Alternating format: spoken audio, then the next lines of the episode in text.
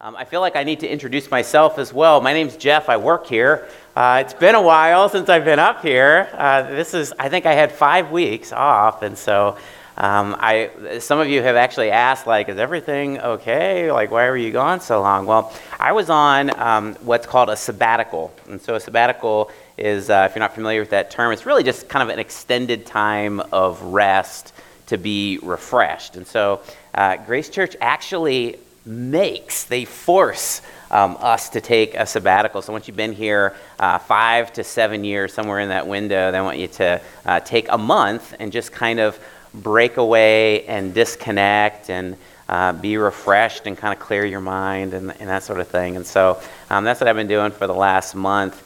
Um, it's interesting. Like a lot of times, people don't like when you think of what does a pastor do um, maybe what comes to mind is well, they, they teach on the weekends, and then they probably spend all the rest of their time in prayer. Like that's what pastors do. I don't know.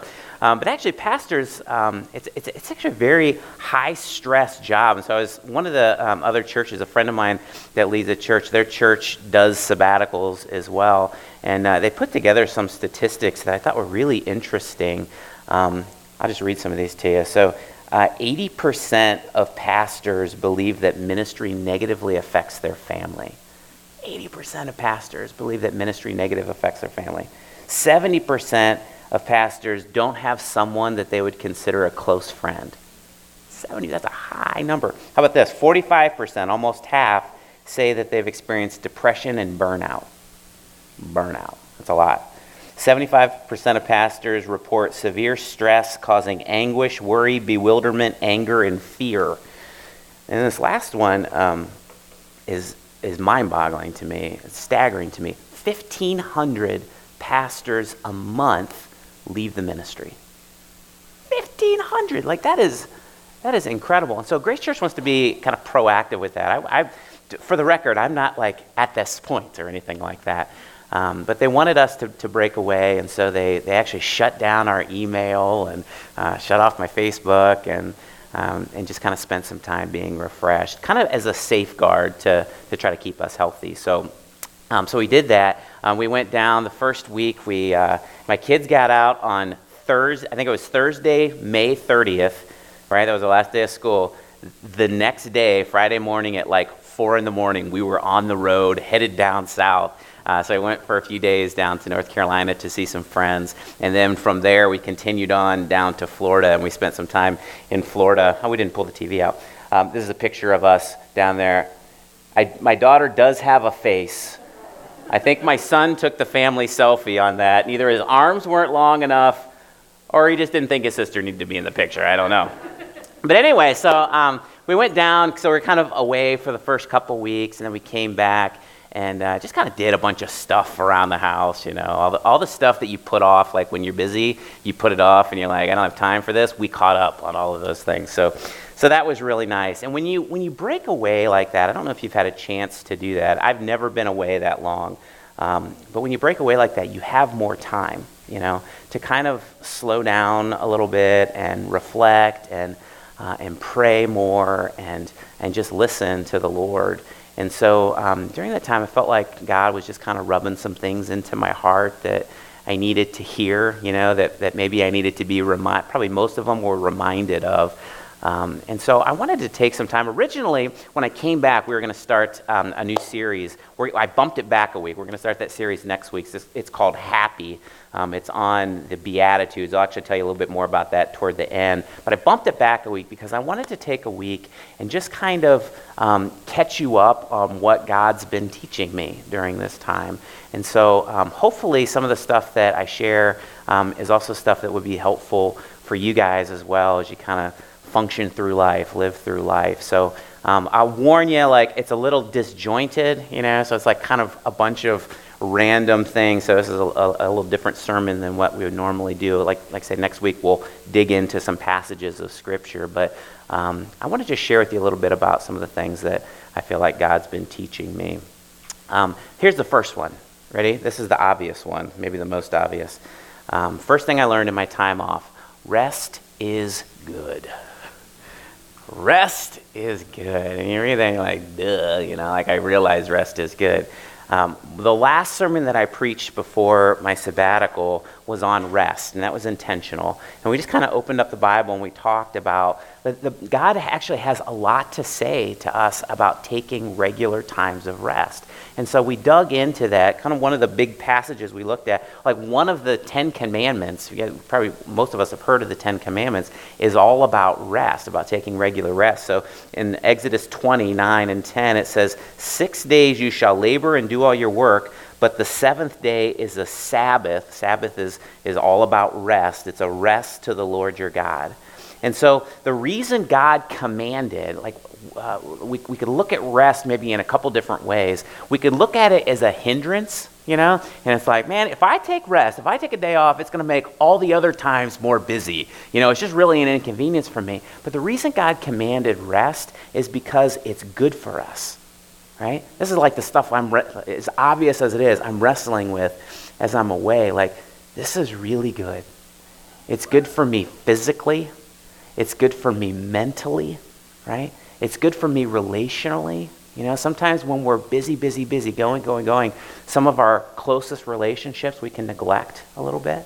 So it's good for me relationally, and of course, it's good for me spiritually as well. And sometimes when you're running really hard in life, you don't even realize how much you need a break. You know, and so as as we're going in the in the sabbatical, um, it was like, wow, I didn't realize how much I needed this. You know, I didn't realize how much I needed rest. That was the first thing that I pulled from it is man, rest is really good. And as I say that, maybe I'd challenge you again the way I did um, the last time I preached. Are you taking the rest that God desires you to take? You know, are you taking the time off, the break, trusting? There's faith with that, right? Like I trust if I distance myself and I take and I'm obedient to God and I take rest, that He's going to provide what I need for the rest of the time. Are you taking that kind of rest in your life? So that's the first thing that I learned during my sabbatical. Here's the second thing. Uh, and I knew this. I knew this. But um, I think I forgot. I was reminded of it. Here it is. It doesn't all depend on me.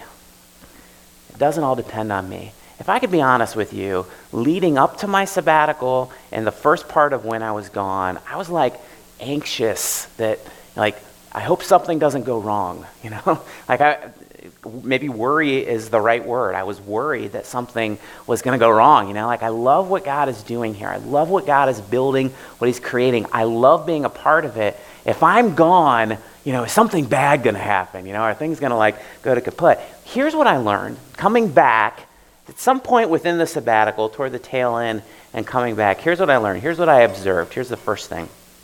There were weddings during my sabbatical.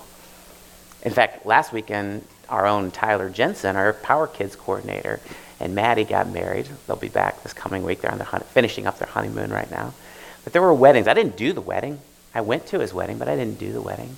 There were funerals during my sabbatical. There were surgeries, sicknesses and surgeries during my sabbatical. There were hard times and struggles that people had. There were wonderful times that people had. There was all kinds of stuff that went on without me and it was okay. You know, like as much as I want to be part of those things because I love you guys, you know, and I want to be a part of like the, these events going on in our lives, it was also really humbling and relieving to me that I could be away and God's got it covered.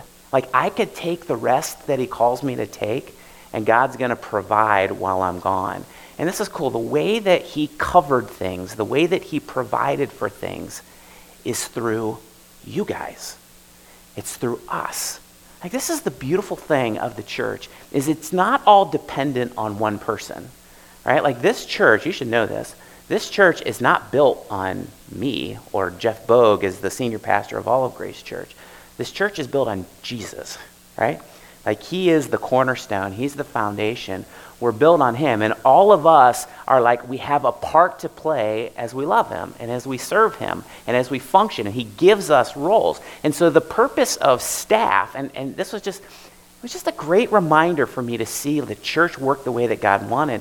The, the, the role of the pastor and the staff isn't to do like all the work of the ministry, you know? Well, we pay you so we can sit and you do all the work. That's not how it works. That's not how we work. That's not how it's designed to work.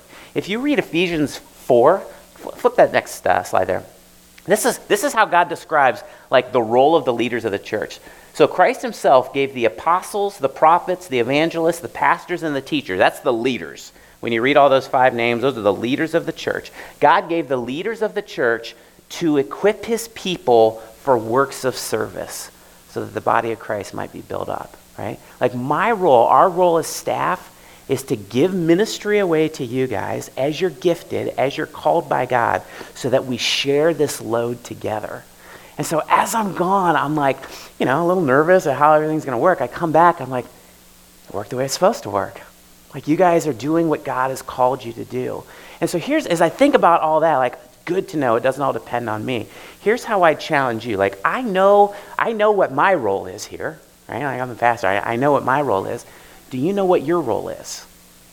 Like, do you know what your part is as part of the Grace Church Barberton campus family? Because we all have a part to play. And actually, your part is very much needed. There's no, you know, one of our, oh, we took our values now. One of our values here is, is there's no extra parts. We got no spare parts, right? Every part is needed, every part is valuable. Do you know what your part is? Right?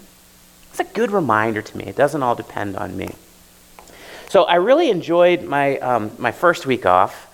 It was really nice. So we went down to North Carolina, spent some time with some friends down there, drove down to Florida. It was good. Second week, we spent some of that down in Florida as well.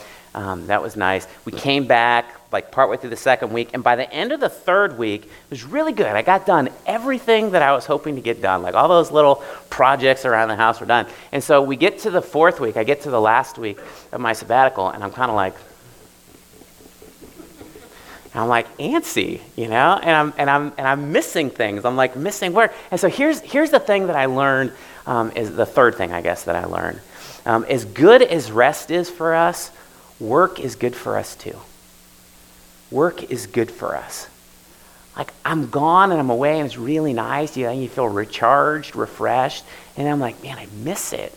You know, like I miss my friends. I want to know what's going on in people's lives. I don't have email access. I don't have Facebook access. Like I don't know what's happening. I want to like create some things. I want to accomplish some things. I want to invest in people. I want to be with people. I want to work and be active. Like, work is good for us, right? So, do you know how we're first introduced to God in the Bible? Like, if you're familiar with your Bible, like page one, Genesis 1 1, the very first chapter, the very first verse of the Bible, do you know what God is doing when we're introduced to Him? I think it's interesting. We maybe don't think of this. He's working, right? Throw, throw Genesis 1 1 up there. In the beginning, God created the heavens and the earth. He's working. As we're first introduced to him, he's doing things, he's creating things, right? He's creating all of creation. In fact, all of Genesis chapter 1, God is working. It's all about God doing work. Almost all of chapter 2 is about God doing work. There's a little part in there on the seventh day after he created everything. What does he do? Rests, right? So there's, there's the rest part. But all the rest of the first two chapters are about God working. Do you know at the end of uh, verse 27 in chapter 1, do you know what it says about as God creates us? God creates you and me. Do you know what it says about how he created us? In his image, in his likeness. Throw that up on the screen. So God created mankind in his own image. In the image of God, he created them. Male and female, he created them. So think about that. God is a working God. Like he, he works, he creates, he sustains. He's working all of the time. We can talk to him anytime we want, and he's listening, right? God is a working God, and he's made us in his image. And so he's made us to work as well. Like you and I were created to work. Do you ever think about that? Like sometimes we can, especially if you don't like your job, you're like, man, I don't know, I don't like to work. I wish I didn't have to work at all. I only work because I got to pay the bills. The reality is, when you don't work, something gets out of whack. Like sometimes work is hard, sometimes it's frustrating, and we definitely need breaks from work. But we're made to work, we're made to create, to build, to sustain, to be active. And if we don't work, it's actually bad for us. Just like no rest is bad for us, no work is bad for us as well because we're designed to be actively involved in God's creation serving Him in whatever way that He's wired us to serve Him, in whatever way that He's called us to serve Him. And so as I'm like away and toward the end, I'm like getting antsy. I'm like, I want to go back to work, you know? Like, I want to go back and I want to do things. Work is good for me. And I needed to be reminded of that. So, so as you think about that, how about you? You know, if, we're, if rest is good, work is also really good for us. Here's a question like, what kind of work has God called you to do to impact the world, to impact the kingdom? And sometimes, again, when we think of work, we just think of our jobs. We just think of things that we're getting paid for. Because many times, the work that God calls us to do, we don't get a salary for, right? Like, it's not just our job, it's something else. It's an impact that He wants to make. And so, what kind of work is God calling you to do as well?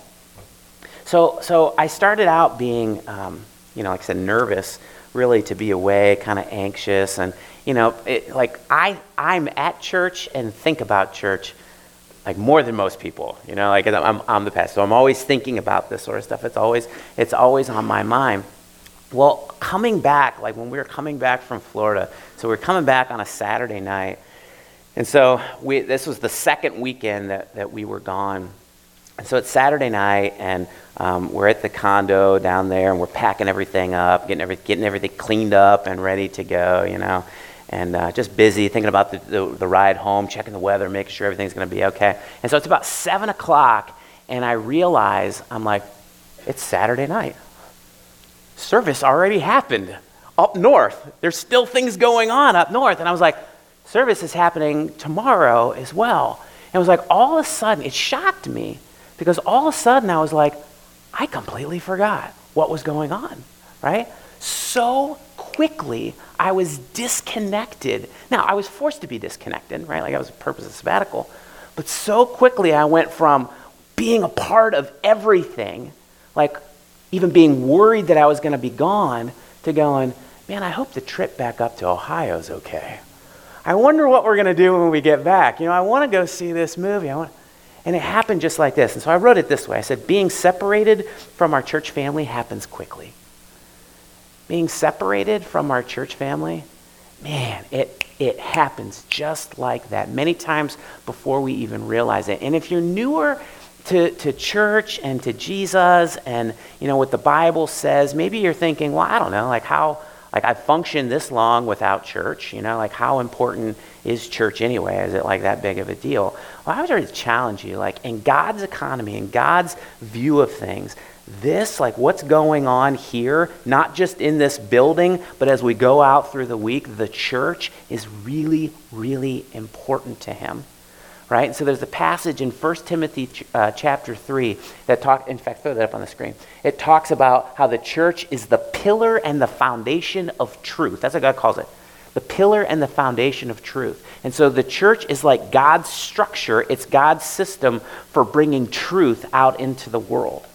One of the last things that Jesus said before he ascended up into heaven, so he's got like the early, the, the, the very, very beginning of the church, his disciples around him. So this is after he died and resurrected, and he's about to go up to heaven. And so this is one of the last things that he says. He's got his early church around him. And you know what he tells them? Essentially, you know what he tells them?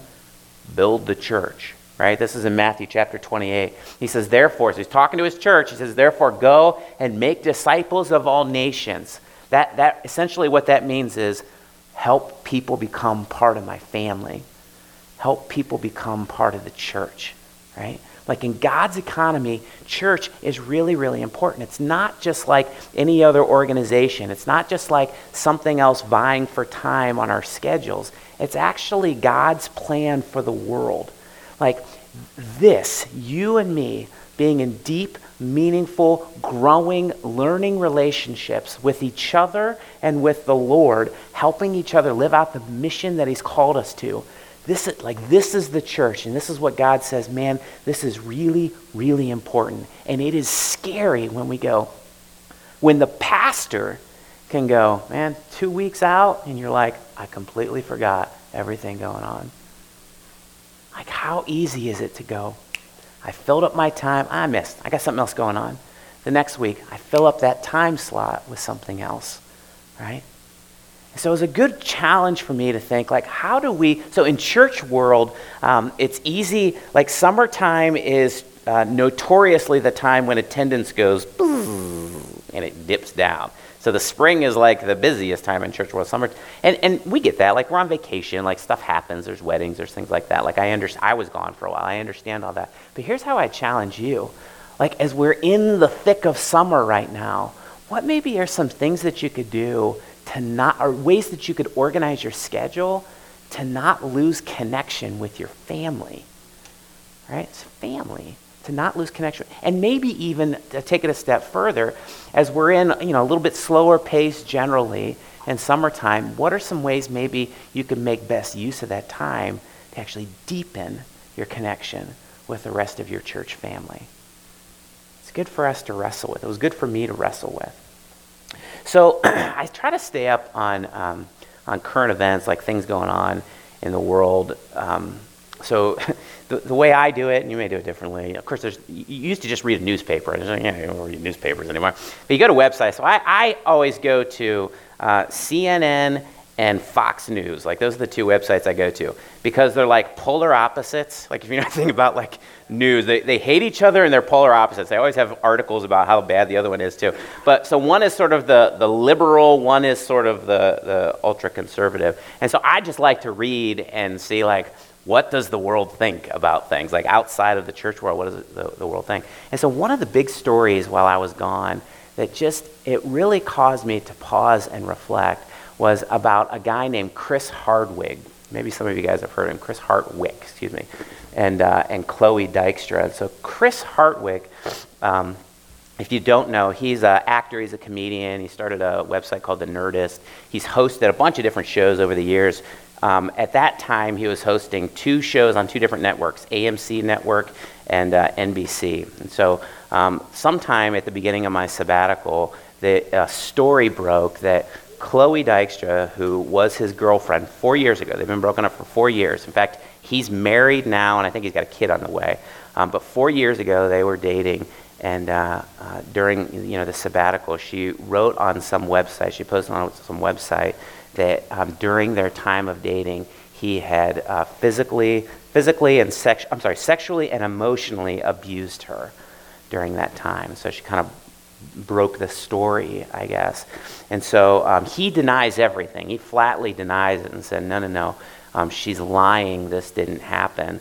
Um, she's saying, no, no, no, all of this absolutely happened. Well, was, what was interesting, so that's sad, obviously.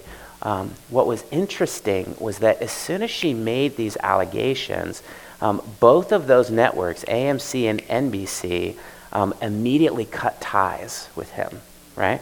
Like they essentially fired him. They said he's no longer connected with this network. And so, no lawsuit, no trial.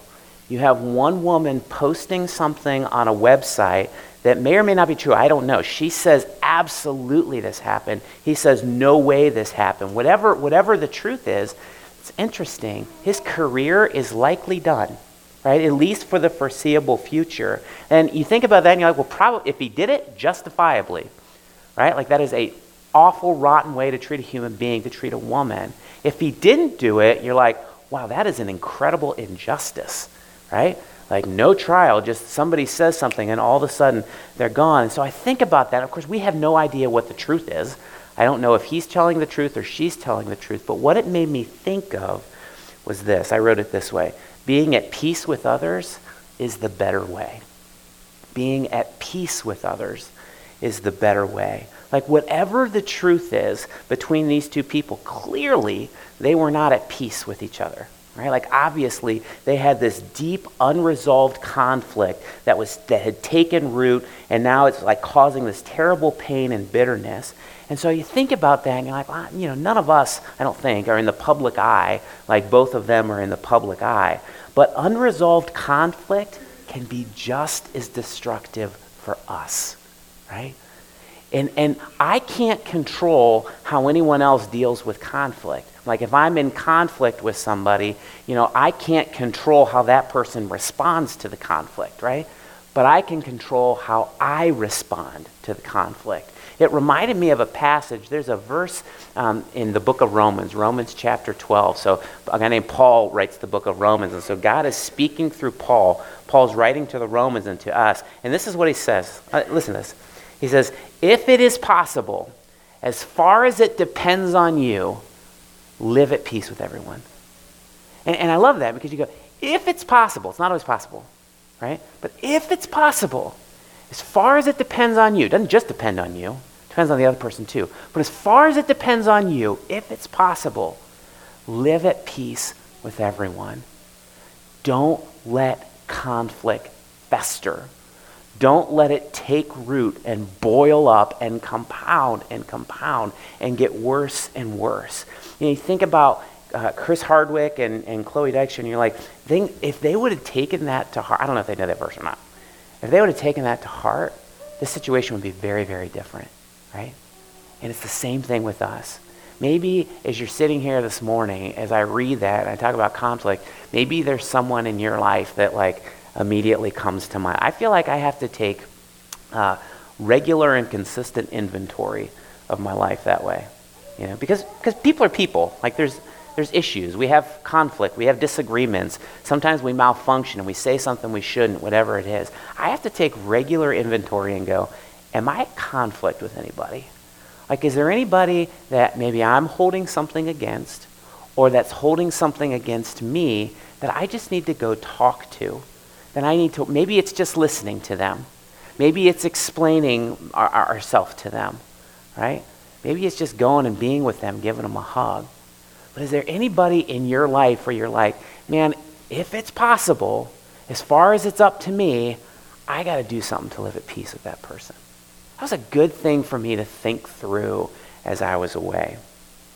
And, and then, you know, like thinking of the next thing, thinking of like the world and what's going on. And, you know, you, you probably watch the news or, or read websites like I do. The one, maybe the most obvious thing that, that you take away um, is in our, like what's going on in our country is like how divided we are. Our country right now is inc- incredibly, I'm 42 years old. I don't think that I've ever seen a time, certainly not that I remember, that our country has been more divided, right? And so I, you know, I read these websites on CNN. You know, CNN's again the, the liberal one, and so it, they hate Trump. You know, and so President Trump. And so every time the front, the, the top story on CNN is something that Trump did that's so bad. And then on, you know, so you have people that are like disgusted by him, and then you have people on the other side that love him and love everything that he's done, right? You, I'm reading about this, um, you know, the immigration stuff has taken front page for, for much of the last month. And so you read about, and it's a complex topic, you know? And so you have people that are here illegally, like they're breaking the law, maybe for good reason, maybe not for good reason, but they're here illegally. And then the government is taking, like ripping their children away from them.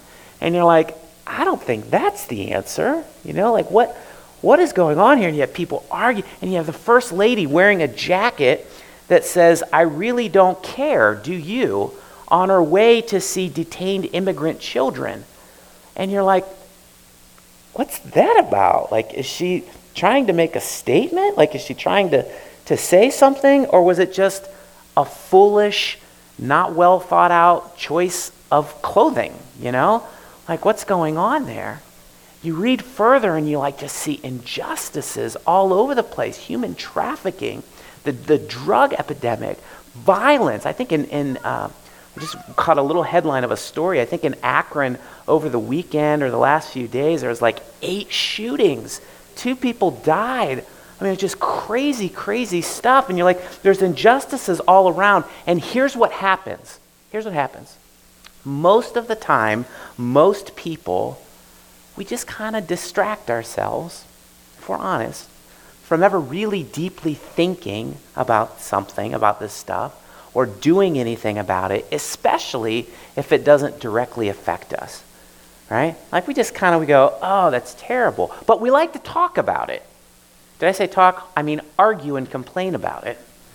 Right? Like we see these things and we're like, I'm not really thinking deeply about them. I'm really just kind of, I'm not going to do anything. But man, I can't believe how stupid this person is or how bad our government officials are. And the reality is, arguing and complaining about stuff does not generally bring about much positive results, right? And yet we see it all over the place. This is what, this is this is what I'm thinking. This is what I'm wrestling with during my time off. Well, you see it all, you see it in our politicians, our government leaders, right? You see it uh, with each other in our conversations with each other, maybe our social media conversations with each other. But few of us ever really do much to solve the problem. It's much easier to just get frustrated and complain about how bad our government leaders are or how stupid people are than to actually do something to help to solve the problem. Like, what happened to civility? You know, you ever feel this way? Like, what happened to civil discourse, you know?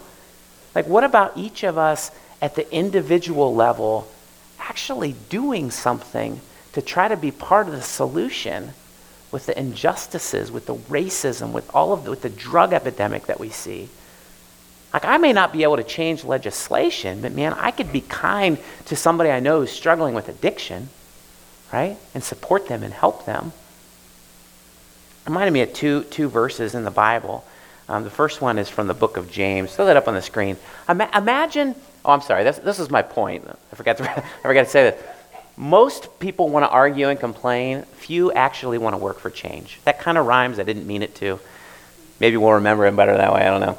But few, but it's the reality, right? Few people want to, like most people want to argue and complain. Few really want to do something to change things, right?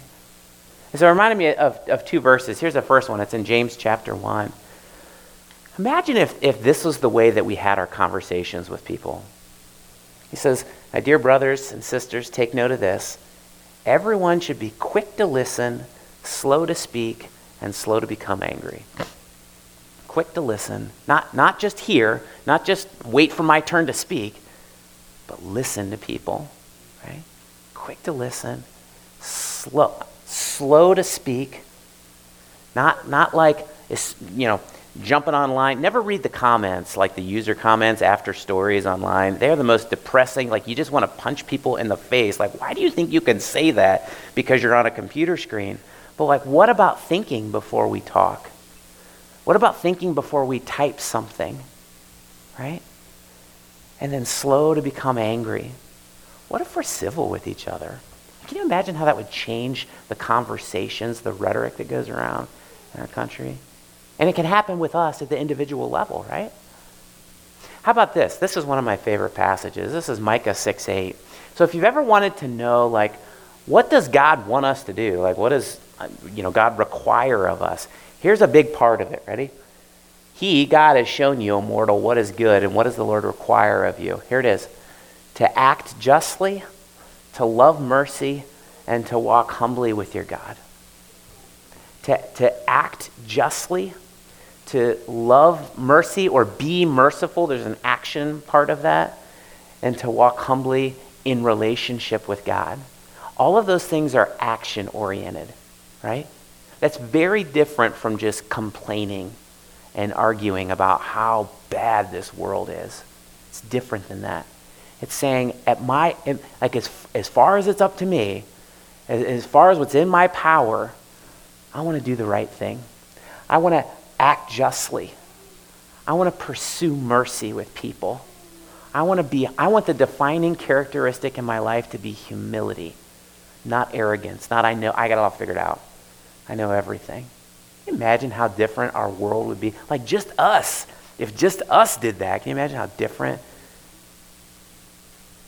So all that leads to kind of kind of the last thing, really really one and a half more things, but um, I, I, I, think of all this stuff, and here's, here's kind of my concluding thought.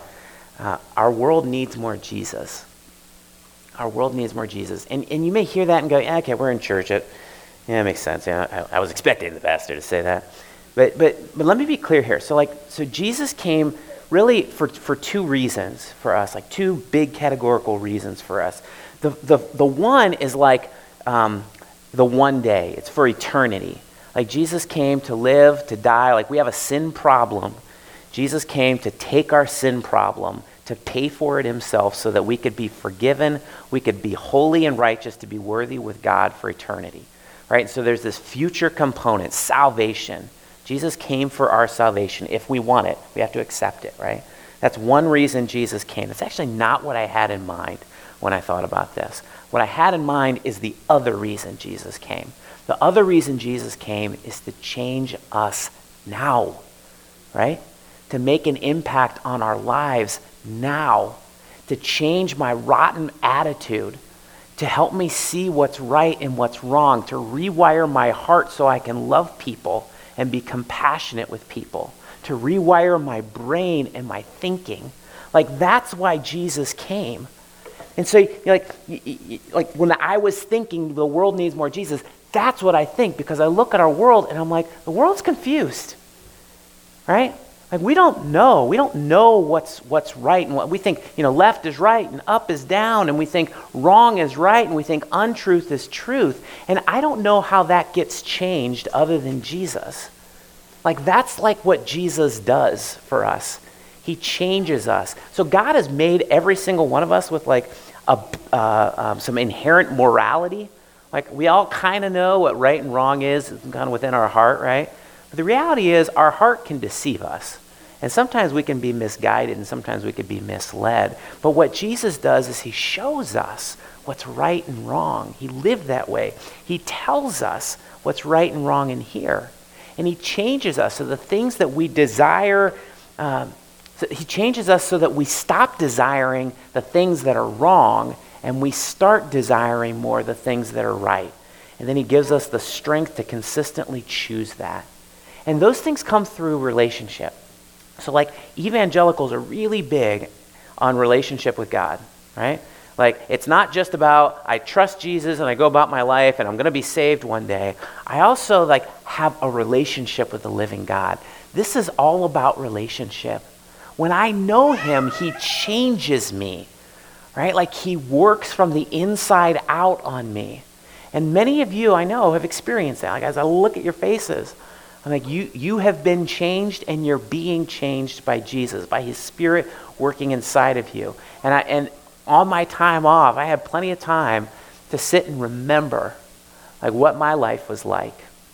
Like what, what I valued, what I thought was important, what my attitude was like. And he changed me. He changed me. I was lost.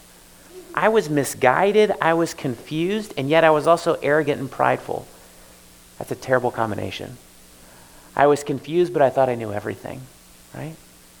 And that's what he does is he changes us. He takes broken, misguided, confused people like you and me, and he goes, "No, no, no. This is right. This is wrong. Stay away from this. This is what's right. Live this way. Follow these things." God changes us and he's still changing us. I think the only way that our world is going to change, the only way that it's going to get better is through Jesus, in any lasting and meaningful way at least. He's the hope of the world. Like there is so much untruth in the world. Our job is very simple. Our job is to lovingly share truth with people. Like that's the mission that Jesus lives, left us on. To lovingly share truth. And sometimes people want to hear it. Like sometimes they're ready, you know, and they're like, man, I've been I've been looking for truth. What you tell me is right. Yes, I want Jesus. Yes, I want to accept him, trust him, I'll let him into my life. Many times people go, I'm not interested. I don't care. First 20 years of my life, that's who I was. I didn't care. I wasn't really interested. And that's okay. Like, that's part of the freedom that God gives us. God made us with the freedom to choose Him or not choose Him. And it took me a while to choose Him. And so we have to be patient, right? But our job is to lovingly share with people about the God that loves them so much that he died on the cross for them so that they could be forgiven. That's, that's our privilege. That's our responsibility. So these are all things that I'm thinking about, you know, while I was gone. And, and kind of the last thing that I want to say, I'll end with this, that really struck me. So while I was gone on sabbatical, leading up to sabbatical before I was gone and since I've been back, um, I was just struck by how much I love you guys, like how much I love my church family. I missed you guys. Uh, and I'm, I'm sorry, some, we, we had a few people say, man, wait, they were like worried about you. I thought, you know, you were left or something like that, or you had a breakdown, you were in the psych, I don't know, whatever. I, uh, I was okay, it was good, um, but it was just a great reminder for me of how much I love you guys. Um, I want to be clear, sometimes that's hard. Like some of those statistics that I read earlier, like I get it. I, I, I get it. sometimes being a, a, pastor is hard and it's discouraging and it's um, painful because um, we're people, right? Like we're people with messy lives. I, I like to think of the, of the church as a beautiful mess. like it's beautiful, but it's also really messy because we're people and we have struggles. And so, as somebody that loves you, it hurts when um, sometimes people are making decisions that hurt themselves. You know, I, like I feel that. It's like not to say I'm your parent, but it's like it's a parent with a children or their or their spouse or somebody. And you're like, when they're doing something that hurts them, it hurts you, right? Or they're doing something to hurt somebody else, it hurts you. Or maybe they're putting something else in the place of God in their lives. Like, I feel that. You know, there's pain that's involved with that. It hurts because I love you and I want the best for you. Sometimes, as human beings, we don't want the best for ourselves. And so that's hard. But I want to be clear. Like, as I've had time off, time to reflect and kind of be recharged, I want, I want you to know what a privilege it is for me to be able to, that, that the Lord has entrusted me to be able to be the pastor here. And um, I don't, I'm not, certainly not perfect with all of it. And many times I feel um, unworthy and inadequate for it. Um, but I feel like the Lord keeps reminding me that He, he knows what He's doing. Trust Him, He knows what He's doing. And so I pray for faith, I pray for strength, I pray for humility to uh, continue to love and serve you and care for you the way that God has called me to. So um, I guess I just wanted to, to end by thanking you guys for the privilege of being able to be somebody in your life, somebody that you allow to have a voice in your life. And I love you guys very much. I feel like I want to cry or something. I'm not going to do that. I'll change the subject instead. Um, pull, pull, pull out your program, if you, if you would. I'm going to just tell you about a couple quick things before we sing the last song. Um, so the first one is about that series that we're going to start next week. So it's called Happy. Um, so, so we called it Happy because so it's on the Beatitudes. The Beatitudes are the ones that say, "Blessed are the dot dot dot," right? Poor in spirit, the you know da da da. And that, that word that's translated as blessed in many of our Bibles is also could also be translated as happy. Kind of that same happy, satisfied connotation. And so uh, maybe if you've ever thought, you know, I'm struggling with happiness. I just want to be happy. You know, what's the key to being happy? Maybe this series will be a good series for you. So, if you're interested in kind of reading ahead and preparing for next week, I'd really encourage you to do that. So, it's the beginning of Matthew chapter 5 or the Beatitudes. There's eight of them there. I think we're going to spend nine weeks on it. So, I'm excited to start that next week. Um, two camps coming up that we're real excited about as well. First one is Bible Camp. So that's uh, coming up here in just a couple weeks. Ah, it's crazy. I love Bible camp. I don't get to work with kids all that often, so uh, it's super fun for me. Like when we do Bible camp around here, it's sort of all hands on deck, all the staff's involved, and we have so many of you that are involved as well. So it's coming up July 24th to 28th. Um, it, registration is open for that. If you are, if you have a uh, student in that age range up to fifth grade, I think through completed fifth grade, um, or maybe you have a neighbor or somebody, a family member that you um, that's not connected anywhere. It'd be a great thing to invite them to. It is a blast. It's really fun. So that's coming up. And then we have something else called summer camp coming up for our middle school students um, out of Camp Carl. So that's the very end of July into the first week of August. Um, registration is almost full for that. So this is one of those things that we do with all of our campuses. We kind of pull resources and do it together. So we're almost full with that. So if you have a middle schooler that wants to be a part of it, you should sign them up quickly. By the way, um, I can't remember if I said that in this service already or not. Last the last two days, so Friday night all day Saturday, we had a really, really cool time um, here. Josiah Rios and his wife Grace and um, a bunch of other volunteers let, had a lock in for our middle school and high school students here, and uh, it was a blast. They had such a good time. So proud of, of what uh, Josiah is leading there. And um, there's over 20 kids that were part of it, too. Uh, I don't know how he's awake right now, but I'm super impressed. But anyway, um, it was a really cool time for them to, to really plant seeds, you know, plant the seeds of the gospel and water those. And so as you're praying, I really encourage you, if you, if you think about these students, pray for them and ask that God would just grab a hold of their hearts. So um, last thing I want to tell you about before I step down, I want to pray, is um, some service opportunities coming up. So we always need volunteers around here. So as I talk about like what's your part to play, um, maybe it's one of these things. We could really use some folks um, in our uh, creative arts ministries. So creative arts is like the, these guys at the, the back booth back here. So it's audio, visual, lighting. So maybe if you um, have some tech savvy and you kind of like behind the scenes stuff, we could really use some help that way. Um, and then also the band is part of the creative arts ministry. So maybe you're gifted that way too. Uh, we'd love to help you get involved. Also, our Power Kids and our student ministries are two other big ministries. So for the younger kids and then for the students as well, we're always looking for leaders with that. So maybe if you have an interest that way, we'd love to get you involved with that. And lots of other stuff too if you're if those don't pique your interest. Okay?